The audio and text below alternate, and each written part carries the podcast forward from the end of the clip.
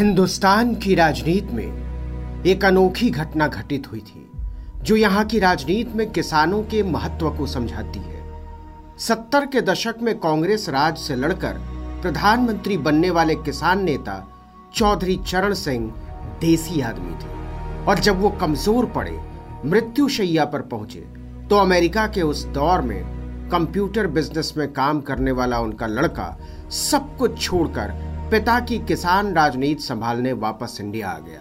अपने स्टाइल में। चौधरी के बेटे छोटे चौधरी, अजीत सिंह। यह घटना इस बात को रेखांकित करती है कि अपनी ज़मीन से जुड़ना, अपने लोगों के लिए खड़ा होना, किसी नेता के लिए कितना मायने रखता है। भारतीय संसद में पहुँचने वाले अजीत सिंह पहले सांसद थे, जिन्होंने आईआईटी की डिग्री ली थी। उनका जन्म 12 फरवरी उन्नीस सौ उनतालीस को ब्रिटिश राज के तत्कालीन संयुक्त प्रांत यानी आज के उत्तर प्रदेश के मेरठ के भदोला गाँव में गायत्री देवी और चौधरी चरण सिंह के घर हुआ था। उन्होंने आईआईटी खड़गपुर से कंप्यूटर साइंस में बीटेक स्नातक और MS Illinois institute of technology से पूरा किया।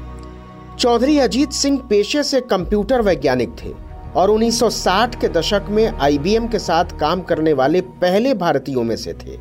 उनका जीवन एक आधुनिक पढ़े लिखे नौकरी पेशा भारतीय युवक की तरह ही गुजर रहा था। इसी क्रम में उन्नीस में उनका विवाह राधिका सिंह से हुआ था।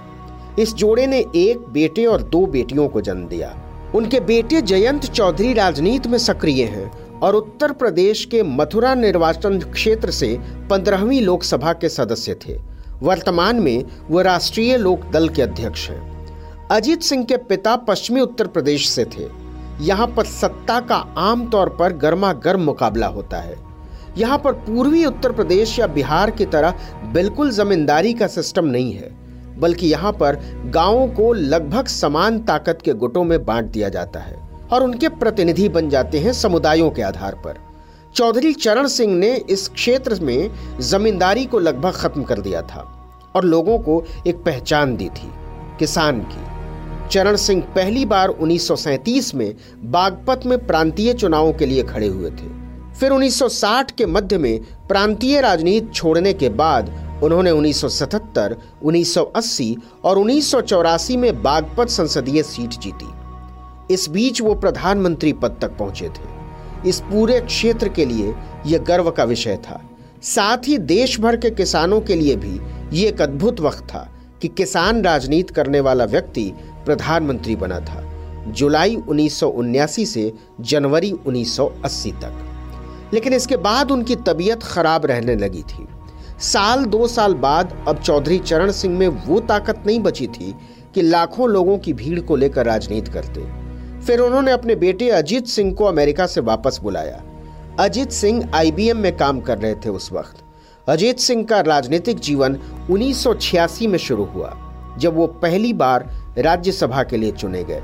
तब तक पिता की छांव थी उनके ऊपर, सब कुछ अच्छा अच्छा था। लेकिन उन्नीस सौ सतासी के मार्च आते आते चौधरी चरण सिंह बिस्तर पर पड़ गए। बिल्कुल उपन्यासों और फ़िल्मों की तरह, चौधरी के राजनीतिक साम्राज्य को लेकर कई उत्तराधिकारी पनपने लगे। इस बीच लोक दल का कार्यकारी प्रेसिडेंट, कद्दावर नेता हेमवती नंदन बहुगुणा को बनाया गया था। वही बहुगुणा, जिनको हराने के लिए उन्नीस में राजीव गांधी ने इलाहाबाद से अमिताभ बच्चन को मैदान में उतारा था। बहुगुणा का कद बहुत बड़ा था। धीरे धीरे पार्टी के अन्य नेता भी उनके साथ होने लगे। ये फैसला होने लगा कि अब बड़े चौधरी के बाद उनकी विरासत बहुगुणा ही संभालेंगे। उनके साथ चौधरी देवीलाल, मुलायम सिंह यादव, कर्पूरी ठाकुर जैसे तमाम नेता आ गए थे। लेकिन उन्होंने अजीत सिंह की राजनीतिक समझ को कम आका था। अजीत सिंह ने लोकदल के विधायकों की मीटिंग बुलाई और यूपी विधानसभा में नेता प्रतिपक्ष के तौर पर मुलायम सिंह यादव को हटना पड़ा। उनकी जगह सत्यपाल सिंह यादव को नेता प्रतिपक्ष बनाया गया। यहाँ से मुलायम सिंह यादव और अजीत सिंह की राजनीतिक अदावत शुरू हुई। जो कई टर्न लेते हुए बाद में दोस्ती में बदल गई। राजनीति तो ऐसी ही होती है। इसमें कुछ भी फाइनल नहीं होता। राजनीतिज्ञों के जितना आशावादी तो शायद ही कोई प्राणी होता होगा। बहरहाल 29 मई उन्नीस को चौधरी चरण सिंह का निधन हो गया और इसी के साथ पार्टी टूट गई।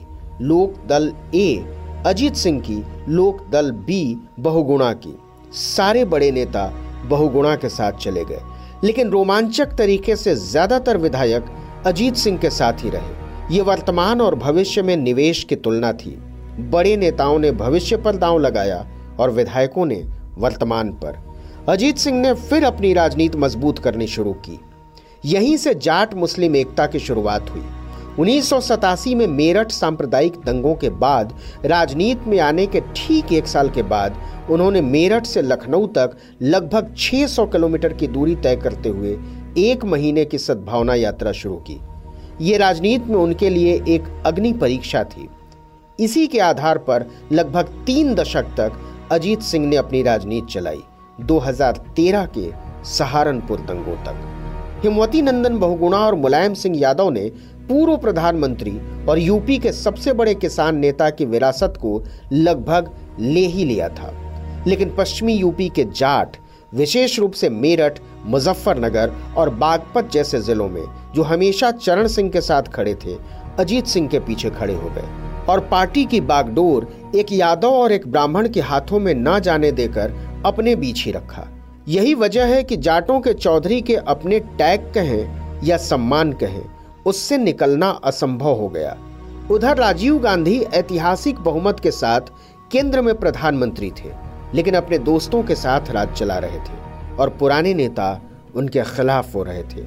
जबकि 1977 में देश में सरकार बना चुकी जनता पार्टी अब बिखर चुकी थी और उनके कद्दावर नेता उसे बनाए रखने की कोशिशें कर रहे थे।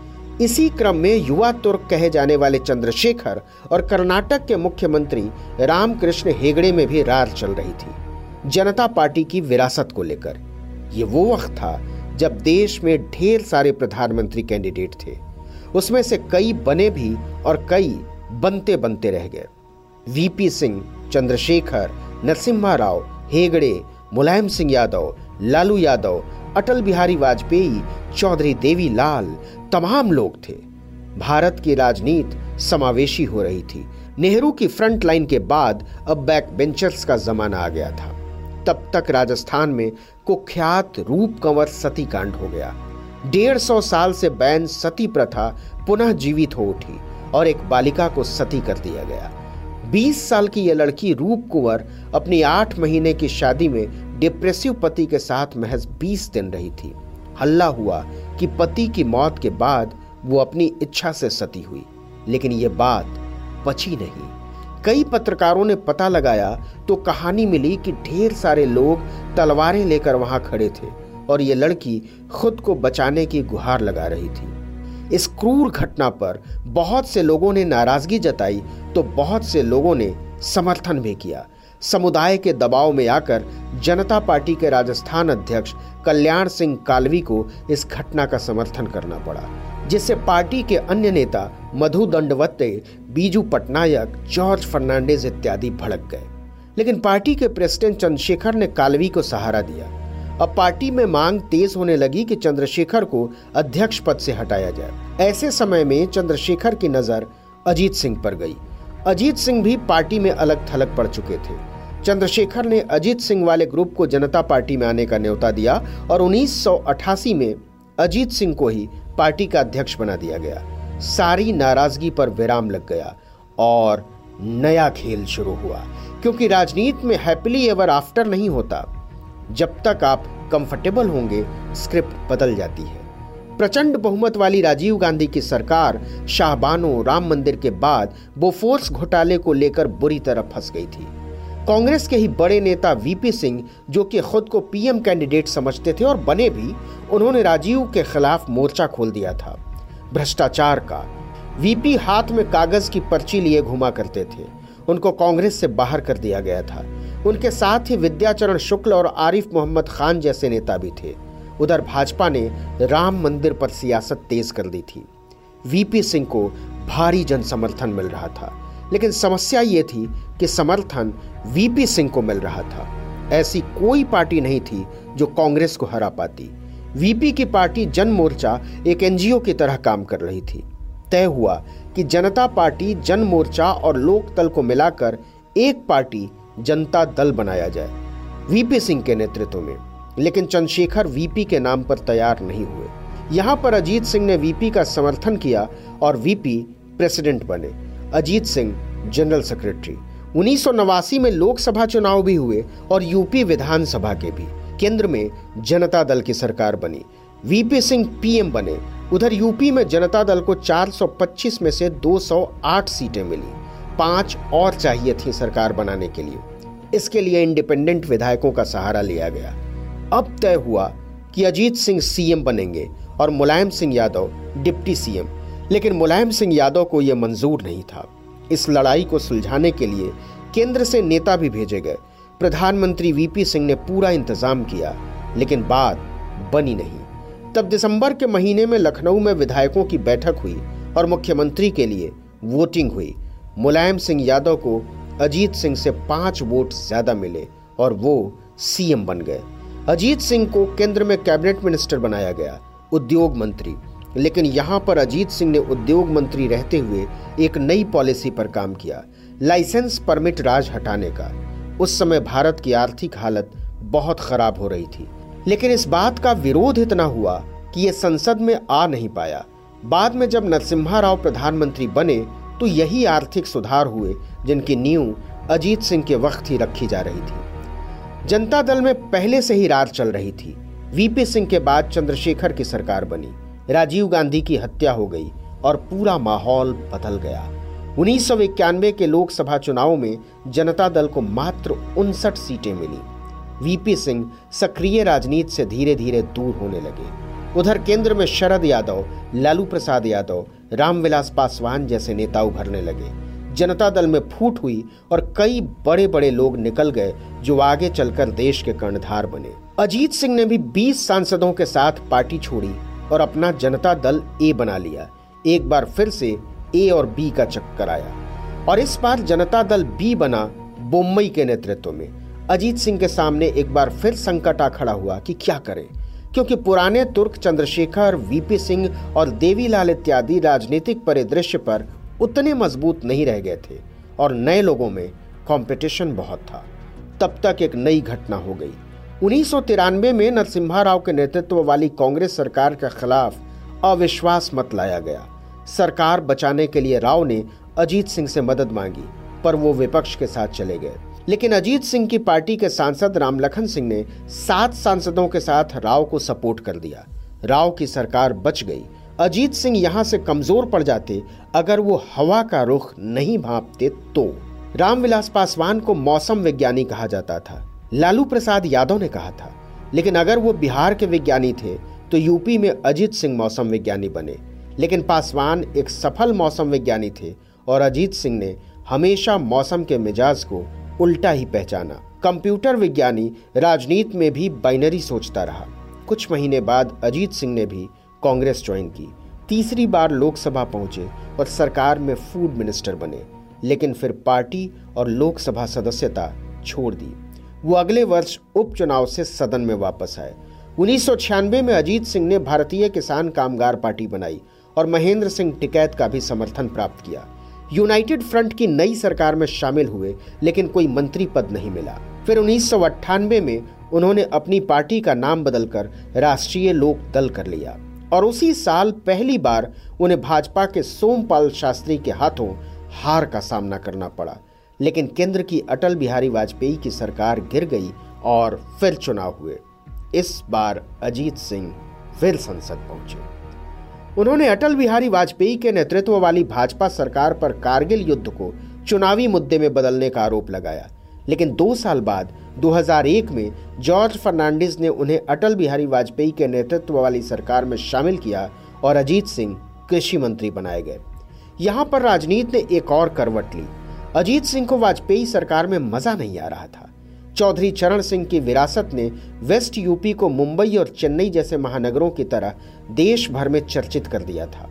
चौधरी अजीत सिंह जी बहुत पढ़े लिखे थे इंटेलेक्चुअल थे। दुनिया में वेनेजुएला में क्या हो रहा है कोलंबिया में क्या हो रहा है चाइना में क्या हो रहा है इंडिया में गाँव में क्या हो रहा है सब पे वो बहुत उनको जानकारी थी। रोज तीन से चार घंटा वो पढ़ते थे सुबह उठ के। बहुत डिसिप्लिन उनकी लाइफ थी। हम्म। अनुशासन का उनका जीवन था। हम्म। लेकिन इस बारे में वो बड़े वो कैजुअल थे। डॉक्यूमेंटेशन ही उनको लगता था वो अपने आप को इतना इम्पोर्टेंट खुद की नज़र में अपने आप को उन्होंने इम्पोर्टेंट शायद कम दी उन्होंने इतने काम किए वो बताते नहीं थे लोगों को मैंने किए हैं काम। अजीत सिंह को यूपी ही ज़्यादा भा रहा था। 2003 में अजीत सिंह ने केंद्र को छोड़ा और चंद्रशेखर के कहने पर मुलायम सिंह यादव को समर्थन दिया। समर्थकों को पता है। और हमसे ज़्यादा समझौते करने और बदलने में आप देखो बड़ी पार्टियाँ हैं उन, उन पे आप कहिए ना बीजेपी क्यों समझौता करती है और बिगाड़ती तो ये तो एक ही कि समझौता तो पार्टीज़ करती हैं अंडरस्टैंडिंग आपस में तालमेल बनाती हैं। और सोल्यूशन ओरिएंटेड पॉलिटिक्स तो कहती है कि हम लोग ये कोई युद्ध नहीं है हम फ्लेक्सिबिलिटी रखें दूसरे का सम्मान करें। अब दोनों में दोस्ती हो गई थी। मुलायम मुख्यमंत्री बन गए। लेकिन अजीत सिंह के राजनीति में प्रवेश के साथ ही उनके और मुलायम सिंह यादव के बीच ग्रामीण समुदाय का विभाजन भी हो गया था। दोनों ही खुद को चरण सिंह का राजनीतिक उत्तराधिकारी मानते थे जबकि अजीत पश्चिमी यूपी तक ही सीमित हो गए। मुलायम को राज्य में बाकी ग्रामीण जगहों का समर्थन मिला। अजीत और मुलायम के बीच ये विभाजन पश्चिमी यूपी के संपन्न जाटों और राज्य के पूर्वी हिस्सों में गरीब किसानों के बीच का विभाजन भी था। और इसका न केवल यूपी में किसानों की लामबंदी, भूमि सुधार और ग्रामीण विकास पर नकारात्मक प्रभाव पड़ा, बल्कि तमाम किसान आंदोलनों में भी ये फूट देखने को मिली। 2004 के लोकसभा चुनावों में अजीत सिंह फिर सांसद बने। इस बार मुलायम से दूरी आ चुकी थी। एक बार फिर अमर सिंह के नाम पर। अजीत सिंह अमर सिंह से नाखुश थे। अमर सिंह से उनकी नाखुशी ने एक बड़े फैसले को अंजाम दिया। चौधरी साहब बड़े भावनात्मक आदमी थे तो जब किसी पे विश्वास करते थे तो पूरा विश्वास करते थे। और जब किसी से नाराज़ होते थे तो एकदम उनकी नाराज़गी भी ज़ाहिर हो जाती अब मॉडर्न जनरेशन ज़्यादा कॉन्शियस है। मैं मैं सोचता हूँ कि मेरा व्यवहार क्या हो। मैं खुद बता रहा हूँ आपको सोच समझ के मैं बोलने की कोशिश करता हूँ। एक नेचुरल एक एक व्यवहार था उनका। कोई मुखौटा नहीं था। उस कारण से आजकल के समय में रिश्ते लंबे समय चलाने में या तो डीप लेवल की अंडरस्टैंडिंग हो। अगर ऊपरी तौर पे ही आ, कोई मिलेगा और आ, उस तरह का व्यवहार होगा तो हो सकता है कुछ दरार आए। जो मैं उनके पर्सनैलिटी के बारे में आपको बता बट वो बहुत ही सच्चे और ईमानदार थे अपने रिश्तों को निभाने में। 2008 में केंद्र की यूपीए सरकार मुश्किल में पड़ गई थी। लेफ़्ट फ्रंट ने न्यूक्लियर डील पर समर्थन वापस ले लिया था और अविश्वास मत लाया गया था। मुलायम सिंह यादव ने कांग्रेस को समर्थन दे दिया था। यूपीए के कद्दावर नेता जुगाड़ में लगे हुए थे। अजीत सिंह को खुश करने के लिए लखनऊ के अमौसी एयरपोर्ट का नाम बदलकर चौधरी चरण सिंह हवाई अड्डा कर दिया गया। लेकिन अजीत सिंह ने कहा कि जिस सरकार को अमर सिंह चला रहे हो, उसे मैं समर्थन नहीं दूँगा। पर कांग्रेस की सरकार बच गई। 2009 के लोकसभा चुनाव में राष्ट्रीय लोक दल ने भाजपा के साथ गठबंधन किया और पाँच सीटें जीती। इस बार अजीत सिंह के बेटे जयंत चौधरी भी संसद पहुँचे, लेकिन 2011 में अजीत सिंह ने यूपीए को समर्थन दिया और उनको मनमोहन सरकार में पहले रसायन और उर्वरक और बाद में नागरिक उड्डयन मंत्री बनाया गया। हवा तब तक बदल चुकी थी। इसको अजीत सिंह भाप नहीं पाए।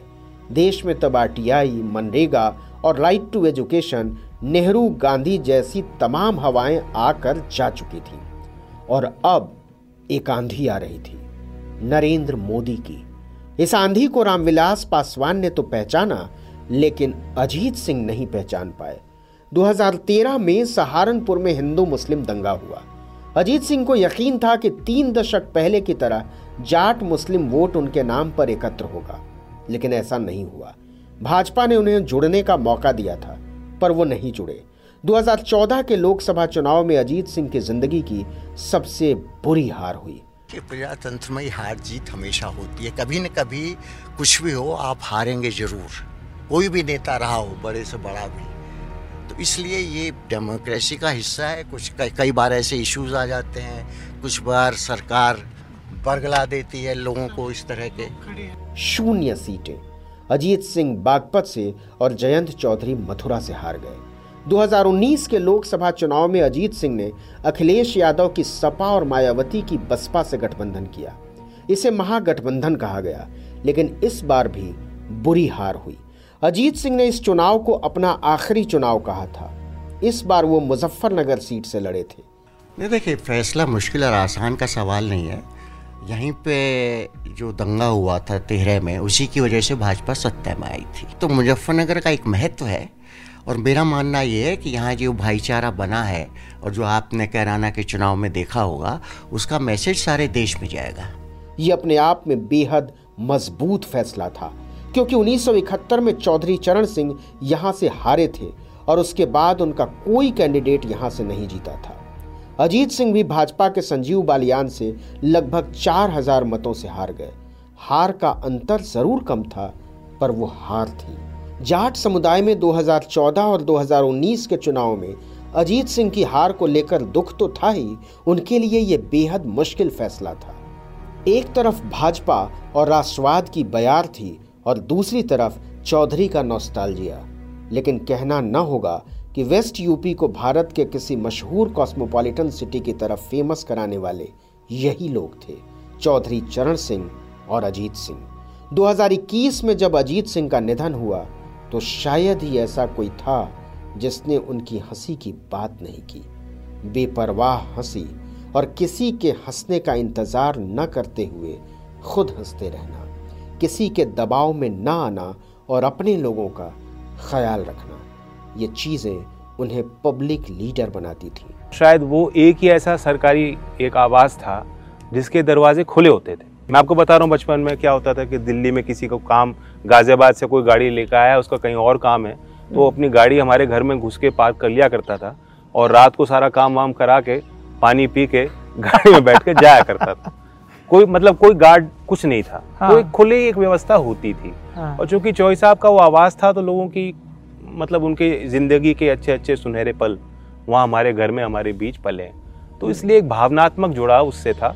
चौधरी अजीत सिंह उस पंक्ति के नेता थे जो बहुत एजुकेटेड, बिल्कुल मॉडर्न होते हुए भी कभी भी ऐसे नहीं लगे कि जनता से कटे हुए हों। अगर कोई व्यक्ति अजीत सिंह के बैकग्राउंड के बारे में नहीं जानता तो यही कहता कि अजीत सिंह तो गाँव से निकले नेता हैं। उनकी यह खूबी उन्हें अकेला ऐसा लीडर बनाती है। आप सुन रहे हैं सत्ताधीश राजनीति का पॉडकास्ट। इसे लिखा है ऋषभ श्रीवास्तव ने और मैं हूँ नवीन कुमार। ये द आइडियाज़ फैक्ट्री की प्रस्तुति है। हम जल्द ही हाजिर होंगे अपने नए एपिसोड के साथ। भारत के एक और नेता के जीवन की शानदार कहानी लेकर। सत्ताधीश को आप सुन सकते हैं स्पॉटिफाई एप्पल पॉडकास्ट गाना जियो सावन और सभी प्रमुख पॉडकास्ट प्लेटफॉर्म्स पर।